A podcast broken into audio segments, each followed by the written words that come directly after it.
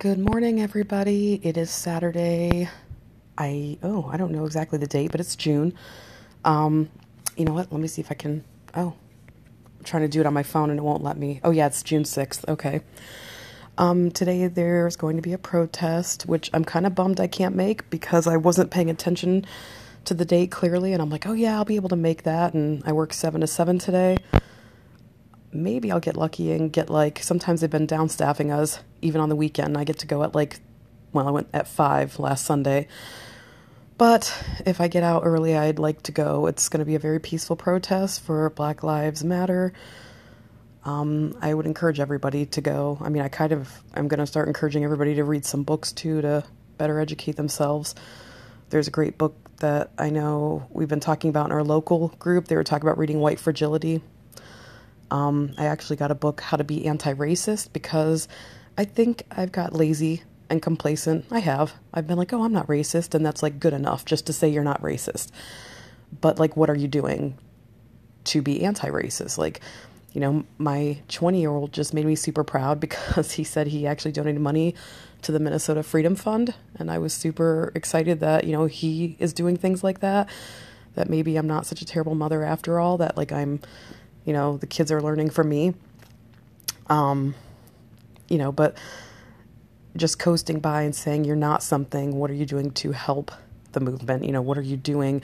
Are you educating your children? Are you having these talks with them? Are you standing up when somebody says something at your workplace or at your Thanksgiving dinner when your grandma says something? Are you calling her out?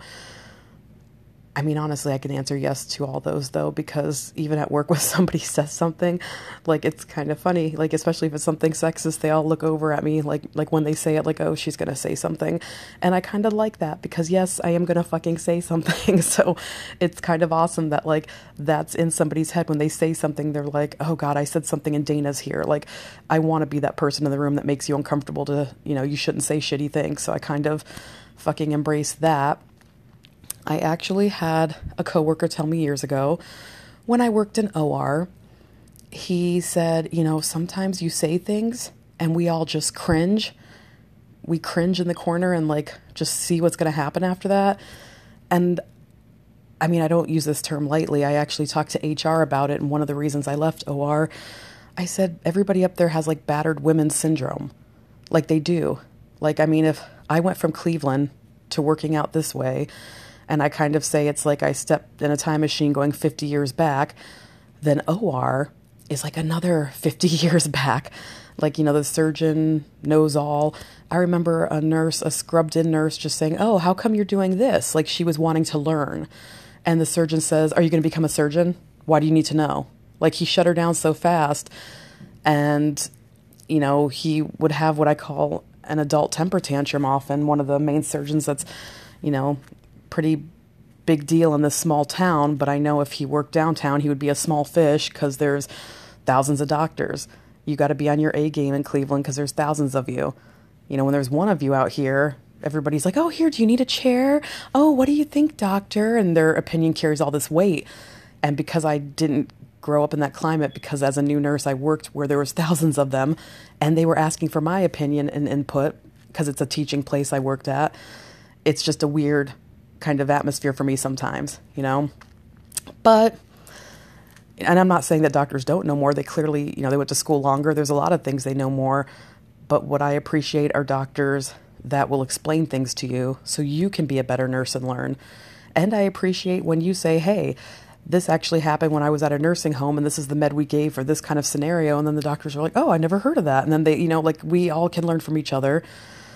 So I'll get off of that soapbox here.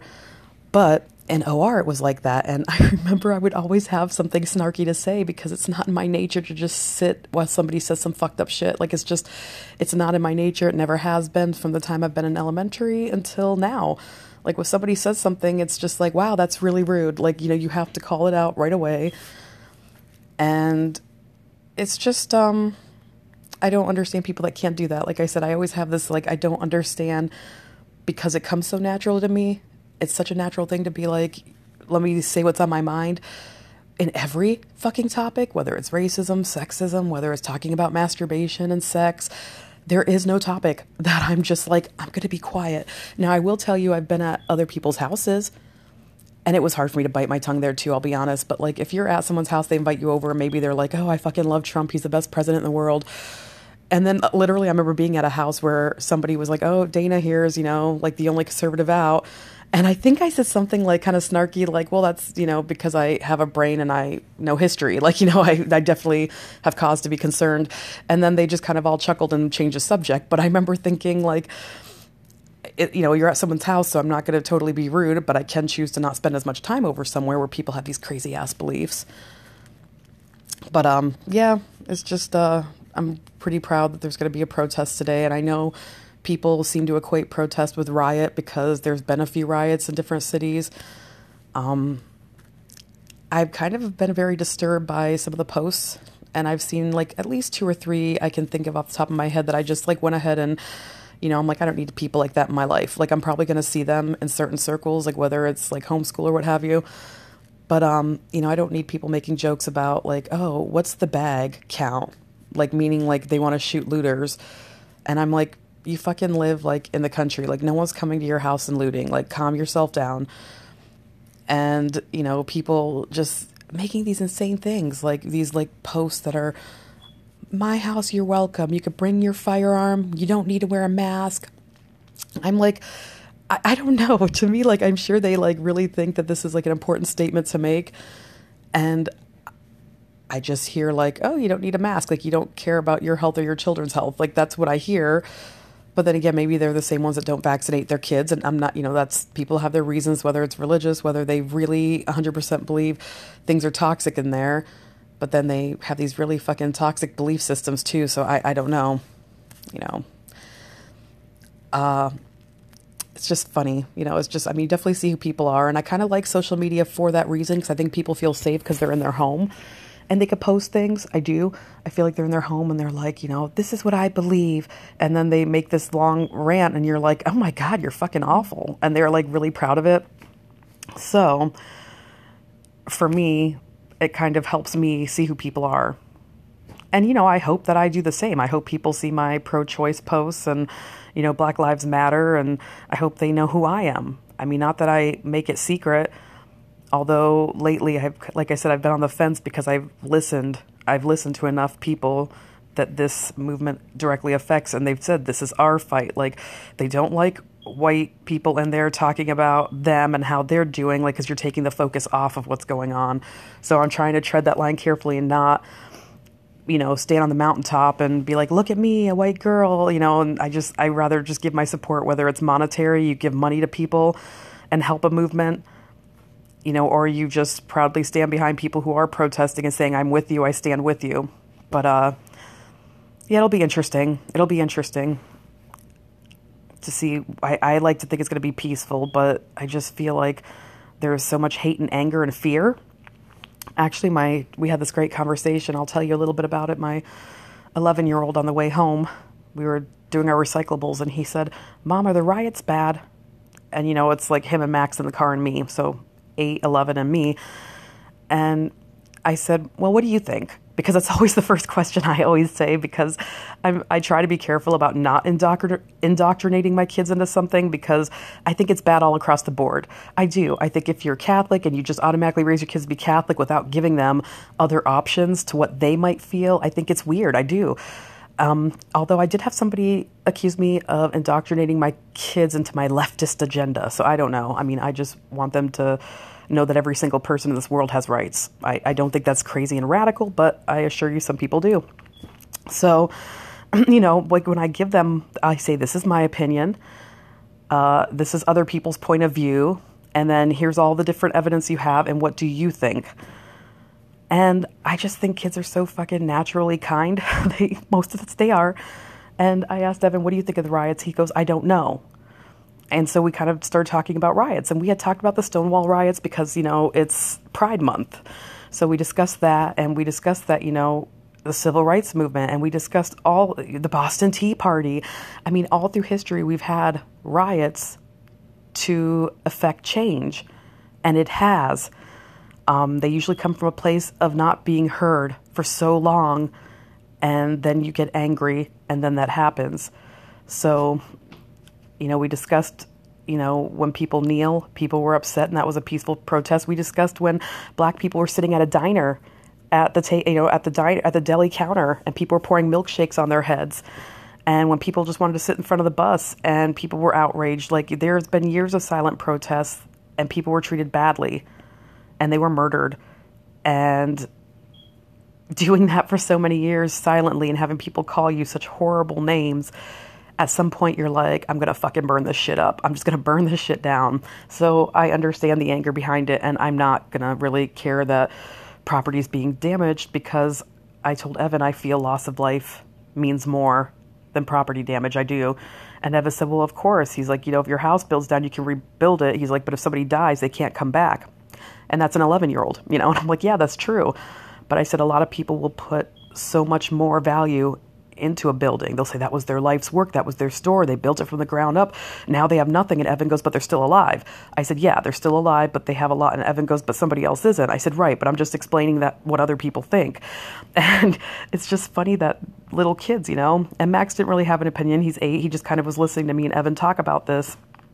And you know, we actually did mention my friend, and I, I put his podcast in my last podcast. I hope people listen to it but he kind of talked about, you know, some of y'all ain't gonna like this because he's a black man and he's raising a biracial daughter and he has concerns for what she's going to deal with in the world.